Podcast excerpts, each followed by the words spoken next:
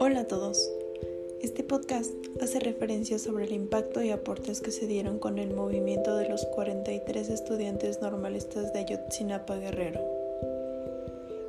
Puedo decir que a raíz de la tragedia de Ayotzinapa es que despertó y unió a México en la adversidad, ya que después de este suceso surgió el grupo ciudadano de búsqueda Los otros desaparecidos de Iguala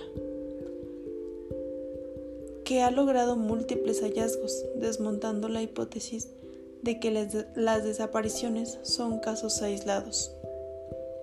Hoy esas familias son expertas en búsqueda de personas desaparecidas y apoyan a otros movimientos de madres, compartiendo la técnica que probaron en Guerrero y con la que han encontrado verdad para calmar el dolor de no tener certeza sobre lo sucedido.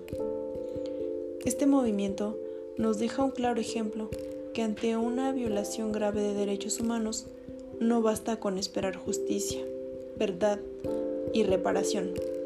Hay que dejar la vida y convertirse en buscadores y buscadoras de respuestas. Espero les haya sido de su agrado. Gracias.